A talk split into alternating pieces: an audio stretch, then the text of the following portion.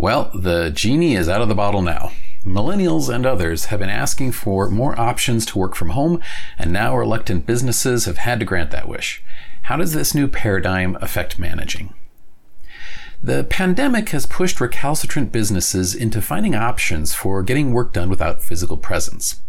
I get the feeling that even once this pandemic is over, workers will want to continue this option, and businesses might well find some financial reasons to reduce their physical footprint. What does this mean for managers, though? If you think about it, most of the value that a company produces is created by the front line. All of those tiers of management are there to support these most valuable workers and make sure that they have the processes and resources that they need to create that value. The other side of the position that we call management is leadership, but that's a topic for another time. So, how does a manager support their workers who are working from home? First, make sure you have success metrics in place for what the worker is supposed to do. Every job should have its metrics of success defined so that the person performing it has feedback on how they are doing and can adjust accordingly. If you're interested in learning a little more about this, you can read or watch a video called Hoshin Kanri Making Organization Wide Metrics. Further, a key job of the manager is to be entrusted to intervene in a process when it is not allowing an employee to produce what is required by the business. Managers are there to protect the worker from the process that the manager has given them to and to allocate the resources to make this process work for the business and the employee. Without metrics, this mission is difficult if not impossible. That does mean that for distance workers, managers have an even harder time telling how things are going with the process. With good metrics in place, a manager can use them to make sure that the work is getting done and to tell if the process needs to be changed. A caution here though, these metrics are probably not individual performance metrics. They should be metrics that measure the output of the process, which is often somewhat or even mostly beyond the span of control of the workers themselves. For more on this, read or listen to my earlier blog, Business Metrics and Performance Reviews. However, we can't just rely on a manager or supervisor to make things better. Their metrics are often lagging indicators, necessary but not timely. The real source of continuous improvement is the people who are working in the process itself. If they have the right metrics in place, who else would have a better idea of what is working and what could be improved? This is where a solid daily management system is going to help. To learn more about the model I use for daily management, you can read a paper I co-wrote called Daily Management and Six Sigma Maximizing Your Returns.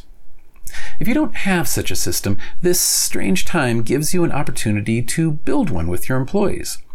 Once it's up and running, a daily management system consists of empowered employees defining, standardizing, measuring, controlling, and improving a process with data. It often looks like a weekly meeting of the people executing the process with their manager, where they review process performance and opportunities for improvement. These opportunities are prioritized, and resources are allocated for sub teams to work on these improvements. This meeting also provides a great format for raising issues with how we work from home together and how to improve that over time as well. This raises the issue many of us have already experienced, which is that there is still a need for distance collaboration tools that work more like humans do rather than requiring us to work like a computer. As wonderful as the written word is, people don't collaborate well via email or IM. It is just not how we evolved. Somewhat better are video conferencing platforms like Zoom or Skype, but these are really to replace meetings, not the day to day interaction with our fellow workers. What about the future? I'll let you in on a secret. A long while ago, I heard of a collaboration tool concept that was designed to take advantage of how we humans interact and make the computer present information in a way that is more in line with how we keep tabs on each other.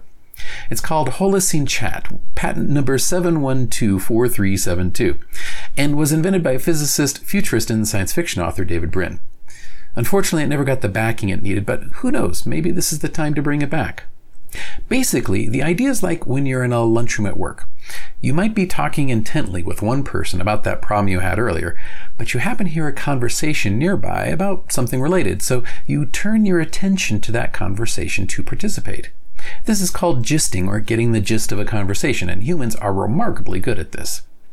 The Holocene chat demo I saw allowed for both synchronous and asynchronous interactions like the lunchroom, where the location and orientation of your avatar signaled the computer to provide varying levels of the gist of what was being discussed by other users. There's a lot more to it, but I am struck at how well this concept could work in this enforced social distance age for online work collaboration. Who knows? Maybe one of you will resurrect the concept and contact Dr. Brin. I would love to have such a collaboration tool since I think it would be superior to anything currently out there. That would be one small mitigation of this huge tragedy. In the meantime, implementing daily management is the responsibility of frontline supervision and individual contributors, but they need to be supported in this by their management. The work they do will lead to metrics that have real meaning and relationships up to what the company is trying to accomplish.